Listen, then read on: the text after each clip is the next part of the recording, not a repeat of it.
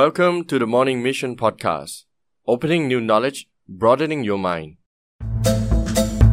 สวัสดีครับ ผมดรหริตและนี่คือ The Morning Mission Podcast เปิดความรู้ใหม่ ขยายแนวความคิดของคุณ การแก้ปัญหาที่ดีที่สุด สวัสดีครับเพื่อนๆ ยินดีต้อนรับสู่รายการ The Morning Mission Podcast นะครับ podcast ที่รวบรวมความรู้ต่างๆ มาให้เพื่อนๆ ได้พัฒนาตัวเองในทุกๆวัน สำหรับ episode ของวันนี้นะครับ เราจะมาพูดถึงการแก้ปัญหา ในช่วงนี้เราอยู่ในช่วงของโควิด -19 ใช่ไหมครับ ผมเชื่อว่าเพื่อนๆเนี่ยก็จะเจอปัญหามากมาย ตัวผมเองทำธุรกิจก็เจอปัญหาเหมือนกัน แต่เพื่อนๆที่ทำงานประจำหรือแม้แต่น้องๆ ที่กำลังเรียนหนังสืออยู่เนี่ย ผมเชื่อว่าทุกคนก็ประสบปัญหาเหมือนกันใช่ไหมครับ ชีวิตที่ต้องเปลี่ยนไป การทำงานที่ต้องเปลี่ยนไป การเรียนหนังสือที่ต้องเปลี่ยนไปนะครับ ก็จะทำให้เกิดปัญหาขึ้นได้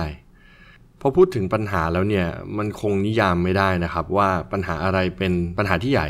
หรือปัญหาที่เล็ก เพราะว่าแต่ละคนเนี่ยก็จะมีปัญหาแตกต่างกันไปนะครับ แต่สำหรับใน episode นี้นะครับผมก็จะนำความรู้ที่ผมเคยเจอมา เคยอ่านมา เคยเรียนรู้จากเรื่องราวของคนต่างๆนะครับ มาสรุปแล้วก็รวบรวมว่าเราจะแก้ปัญหาต่างๆเนี่ยให้มีประสิทธิภาพหรือว่าให้ง่ายขึ้นได้ยังไงนะครับ โดยที่ผมจะสรุปออกมาเป็น 7 step ง่ายๆนะครับ เมื่อเราเจอปัญหาแล้วเนี่ย หวังว่าคุณใช้ step พวกนี้มันก็จะช่วยให้คุณแก้ปัญหาได้ง่ายขึ้นนะครับ โดยเฉพาะในสถานการณ์ปัจจุบันที่ทุกคนก็เจอปัญหาเหมือนๆกันคล้ายๆกันนะครับโอเค งั้นเดี๋ยวใน episode นี้เรามาเริ่มกันเลยนะครับสำหรับการแก้ปัญหาอย่างมีประสิทธิภาพเนี่ยก็จะแบ่งออกเป็น 7 stepง่าย ๆ นะครับ เดี๋ยวเราเริ่มต้นที่ step แรกกันเลยแล้วกันนะครับ สำหรับ step แรกนะครับ เมื่อเพื่อนๆเจอปัญหาแล้วเนี่ย เราจะต้องตั้งสติก่อน หรือละอารมณ์นะครับ เพื่อนๆอาจจะบอกว่าเฮ้ยมันเป็นสิ่งที่ basic มาก แล้วก็เป็นสิ่งที่ทุกคนควรรู้อยู่แล้ว แต่เชื่อหรือไม่ครับว่าคนส่วนมากเนี่ยเมื่อเจอปัญหาปุ๊บมักจะขาดสติ หรือว่ามักจะใช้อารมณ์แก้ปัญหา การที่เราตั้งสติหรือว่าหยุดนิ่งได้เนี่ยเราดูปัญหาหรือแยกแยะปัญหาออกมานะครับ ด้วยเหตุและผลเนี่ย มองมันให้ชัดเจน โดยละอารมณ์ของเราไปเนี่ย มันก็จะทำให้เราเนี่ยเดียวหรือว่าจัดการกับปัญหาได้ง่ายขึ้นนะครับ ฉะนั้นเราอันดับแรกเลยเนี่ย เมื่อคุณเจอปัญหาปุ๊บ ให้คุณหยุดนิ่งก่อน อาจจะนับในใจนะครับ1นถึงสิก่อน ให้ตัวเองมีสติลดอารมณ์ลงมานะครับ แล้วก็มองปัญหาให้มันชัดเจนมากขึ้น เมื่อคุณทำ step แรกได้เนี่ย คุณก็จะขยับไป step ที่ 2 ครับ ส่วน step ที่2เนี่ยก็คือยอมรับปัญหา ตรงนี้หมายความว่ายังไง หมายความว่าเมื่อเกิดปัญหาขึ้นแล้วเนี่ย เราต้องยอมรับมันว่าปัญหานี้เกิดขึ้นแล้ว เราไม่สามารถย้อนเวลากลับไปทำอะไรได้อีกนะครับ หรืออีกอย่างหนึ่งก็คือ เวลาปัญหาเกิดขึ้นเนี่ย คุณไม่ควรที่จะไปโทษนั่นโทษนี่นะครับ โทษเพื่อน โทษพี่น้อง โทษครอบครัว หรือโทษคนรักต่างๆ นานา จะต้องมองมันให้ออกว่าปัญหามันได้เกิดขึ้นแล้วแล้วคิดว่าเราจะทำยังไงกับมันนะครับ หลายๆ คนบ่อยครั้งนะครับ เมื่อเกิดปัญหาขึ้นเนี่ยจะไม่ยอมรับมัน จะโทษนั่นโทษนี่ก่อน แล้วก็จะคอยพูดอยู่เสมอว่า ถ้าเป็นแบบนั้นถ้าเป็นแบบนี้ ถ้าฉันไม่ทำแบบนั้น ถ้าฉันไม่ทำแบบนี้ สิ่งนี้จะไม่เกิด อย่าลืมนะครับ เราไม่มี time machine เราไม่สามารถย้อนเวลากลับไปเปลี่ยนอะไรมันได้ ฉะนั้นแล้วเราควรยอมรับมันก่อนนะครับ นั่นคือข้อ 2 ครับ พอคุณยอมรับมันแล้วข้อ 3 เนี่ยคุณก็ต้องก้าวออกมาแล้วมองปัญหาให้ชัดเจน มองปัญหาเหมือนกับว่ามันไม่ใช่ปัญหาของเราอะเหมือนเรา step back หรือว่าถอยมาแล้วก็มองปัญหาว่ามันเป็นปัญหาอาจจะเกิดขึ้นกับคนอื่นที่ไม่ใช่ตัวเรานะครับ ถ้าเราสามารถ step back หรือว่าถอยออกมา แล้วก็มองแบบนี้ได้เนี่ย มันจะทำให้เราไม่มี bias หรือว่าไม่มีอคติกับ situation หรือเหตุการณ์ที่มันเกิดขึ้นนะครับ มันจะทำให้เรามองปัญหานั้นชัดเจนมากขึ้น ฉะนั้นอันดับ3เนี่ย เมื่อเกิดปัญหาปุ๊บ เราต้องก้าวออกมาก่อน พอสามารถก้าวออกมาได้แล้วเนี่ยมันจะช่วยให้เราย่อยปัญหา แล้วก็มองปัญหาได้ชัดเจนมากขึ้นนะครับ โอเค เมื่อก้าวออกมาได้แล้วอันดับ 3 อันดับ 4 ก็คือว่า เราจะต้องวิเคราะห์ปัญหานั้น โดยส่วนมากนะครับ ผมจะแนะนำปรึกษาผู้รู้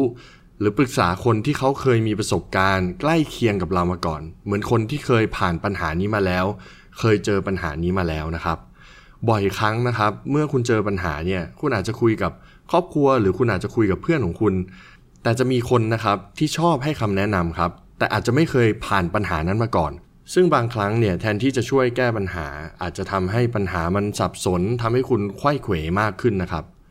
แต่ในบางกรณีเนี่ยคนที่เขาเคยผ่านเหตุการณ์นี้มาก่อนนะครับ ก็ไม่ได้หมายความว่าจะเป็นที่ปรึกษาที่ดีที่สุด ราะคนเหล่านั้นอาจจะมีอคติจากประสบการณ์ของตัวเอง ซึ่งสิ่งที่เขาพยายามที่จะบอกเนี่ยอาจจะพยายามโน้มน้าวตัวเราก็เป็นได้นะครับ ดังนั้นการหาที่ปรึกษาหรือผู้รู้เนี่ยที่มีประสบการณ์เนี่ยมันก็จะช่วยเราได้ระดับหนึ่ง แต่สุดท้ายแล้วเนี่ยสิ่งที่เราฟังมานะครับ ไม่ว่าจะเป็นจากใครก็ตามเนี่ยเราก็จะต้องมาคิดวิเคราะห์ แล้วก็ไตร่ตรองด้วยตัวของตัวเราเอง เพราะสุดท้ายแล้วนะครับ สถานการณ์ของแต่ละคนเนี่ยมันไม่เหมือนกัน แต่ละบุคคลก็มีพื้นฐานที่ไม่เหมือนกันนะครับ ฉะนั้นจะต้องมาคิดวิเคราะห์อีกทีนะครับ เมื่อคุณปรึกษาพูดคุยกับเพื่อนของคุณ หรือคนที่เคยประสบปัญหาเดียวกันมาแล้วเนี่ย สุดท้ายนะครับ คุณก็จะต้องมาทำข้อ 5 ครับ แล้วข้อ 5 ก็คือ คุณจะต้องมาตัดสินใจเลือกทางเดินที่คุณจะแก้ปัญหานั้นๆนะครับ พูดง่ายๆก็คือว่า ไม่ว่าคุณจะฟังคนมามากมายขนาดไหน บางทีเนี่ยฟังมากเกินไปก็ไม่ดี ฟังน้อยเกินไปก็ไม่ดี คุณต้องหาจุดที่มันเหมาะของคุณ คุณก็จะต้องมาตัดสินใจว่านี่คือสิ่งที่ฉันจะทำนะ แล้วก็มีการวางแผนว่าจะทำมันอย่างไรนะครับ ซึ่งในการวางแผนเนี่ยผมก็ไม่ได้บอกว่าต้องใช้เวลาเยอะแยะมากมาย แล้วก็ต้องวางแผนอย่างละเอียดก่อนจะแก้ปัญหานะครับ มันก็จะต้องมี balance ที่ค่อนข้างเหมาะสมนะครับ แต่ผมเชื่อว่าการมีแผนการเนี่ยหรือการวางแผนเนี่ยมันย่อมดีกว่าการที่เราไม่วางแผนอะไรเลยนะครับ เมื่อคุณทำข้อ 5 เรียบร้อยแล้วเนี่ยเลือกทางเดินของคุณวางแผนเรียบร้อยแล้ว ข้อ 6 คุณจะต้องลงมือทำและแก้ไขปัญหานั้นด้วยตัวของคุณเองนะครับ เชื่อหรือไม่ว่าคนส่วนมากเนี่ยจะชอบ procrastinate หรือว่าผัดวันประกันพรุ่งในการแก้ปัญหานั้นๆ แล้วจากปัญหาที่มันเล็กเนี่ยอาจจะกลายเป็นปัญหาที่มันใหญ่ขึ้นเรื่อยๆ ใหญ่ขึ้นเรื่อยๆ เป็นปัญหาเรื้อรัง เราจะต้องมีความกล้าความมั่นใจในตัวเองว่า เราได้ปรึกษาคนเรียบร้อยแล้ว เราได้ก้าวออกมามองมาแล้ว เราได้พยายามที่จะจัดการต่างๆ นานาแล้ว สุดท้ายเราต้องกล้าที่ลงมือทำแก้ปัญหานั้นๆ บางครั้งนะครับ ปัญหาอาจจะเกี่ยวกับครอบครัว เกี่ยวกับคนรัก เกี่ยวกับงานที่มันสำคัญมาก มันจะทำให้เรารู้สึกเหมือน เรายังไม่อยากที่จะลงมือทำแก้ปัญหานั้นๆอะเพราะสิ่งที่เรากลัวก็คือว่าเมื่อเราลงมือไปแล้วเนี่ยอะไรมันจะเกิดขึ้นนะครับ แต่เชื่อผมนะครับว่าการลงมือทำแก้ปัญหาต่างๆเนี่ย ไม่ว่ามันจะแก้ได้หรือแก้ไม่ได้นะครับ มันจะมีประโยชน์มากกว่า คุณไม่ทำอะไรเลยนะครับ เพราะว่าถ้าคุณวางแผนแล้วคุณลงมือทำว่าคุณจะจัดการกับปัญหาเนี้ยแบบนี้แบบนี้แบบนี้ ถ้ามันออกมาไม่ดี คุณก็มีประสบการณ์เรียนรู้จากมัน แต่ถ้ามันออกมาดีปัญหาก็จบใช่ไหมครับ แต่ถ้าคุณไม่ทำอะไรเลยเนี่ย คุณไม่ได้เรียนรู้จากมัน แล้วปัญหามันก็ยังอยู่ด้วยนะครับ ดังนั้นแล้วข้อ 6สำคัญมากๆนะครับ การลงมือทำ เมื่อคุณลงมือทำแล้วสำหรับข้อ 6 นะครับ คุณก็จะ move on ไปข้อ 7 ซึ่งเป็นข้อสุดท้าย คือการยอมรับผลกระทบ หรือผลลัพธ์ไม่ว่าจะเกิดอะไรขึ้นหลังจากลงมือทำนั่นหมายความว่ายังไงครับการแก้ปัญหาของคุณเนี่ยอย่างที่ผมได้บอกไปในข้อ 6 นะครับ มันอาจจะ work หรือไม่ work ก็ได้ แต่เมื่อคุณตัดสินใจลงมือทำไปแล้วเนี่ย ผมไม่อยากให้เพื่อนๆเนี่ยจะต้องมานั่งผิดหวังเสียใจในสิ่งที่ทำใช่ไหมครับถ้ามันออกมาไม่ดีให้เรียนรู้จากมัน แล้วก็ทำใหม่ครับ ไม่ต้องเสียเวลาเสียใจกับมันจนมากเกินไป ถ้ามันออกมาดี ก็ให้รางวัลตัวเองได้ครับ แต่อย่ายึดติดกับมันจนมากเกินไปนะครับ และนั่นก็คือ 7 ข้อครับ ที่ผมเชื่อว่าถ้าเพื่อนๆ follow ทำตามสเต็ปเหล่านี้มันจะช่วยให้เพื่อนๆเนี่ยแก้ปัญหาได้ง่ายขึ้นนะครับ เดี๋ยวเรามาสรุปกันนะครับว่ามีข้ออะไรบ้าง ข้อแรกครับ เมื่อเจอปัญหาให้ตั้งสติก่อนละอารมณ์ตัวเองนะครับ คุณจะได้เห็นปัญหาชัดขึ้น 2. ยอมรับมันนะครับ อย่าโทษนั่นโทษนี่ โทษคนอื่น โทษสิ่งแวดล้อมนะครับ ให้มองที่ตัวเองให้ชัดว่ามันเกิดขึ้นได้ยังไงนะครับ ข้อ 3. ก้าวออกมาครับ แล้วก็มองมันนะครับ เหมือนมันเป็นปัญหาของคนอื่น จะทำให้เรามองปัญหานั้นๆ ชัดขึ้นครับ 4. การปรึกษาผู้รู้ครับ หรือว่าปรึกษาคนที่เขาเคยเจอปัญหาเหล่านี้มาก่อน ก็จะช่วยเราได้มากเหมือนกัน แต่สุดท้ายเราก็จะต้องมาคิดวิเคราะห์ ให้มันเหมาะสมกับตัวเราเองด้วยนะครับ 5. เมื่อปรึกษาคนที่มีความรู้แล้ว คนที่เคยเจอประสบการณ์คล้ายคลึงกันแล้วเนี่ย เราก็ต้องมาวางแผนแล้วก็ตัดสินใจว่าจะเดินไปทางไหน แก้ปัญหาอย่างไรนะครับ 6. เมื่อวางแผนแล้วเราต้องลงมือทำครับ ถ้ามัวแต่ผัดวันประกันพุ่ง ปัญหาก็จะไม่หายไปไหนนะครับ แต่การลงมือทำเนี่ยอาจจะผิดพลาด แต่ถ้าผิดพลาดแล้วเราได้เรียนรู้ก็ดีครับ สุดท้าย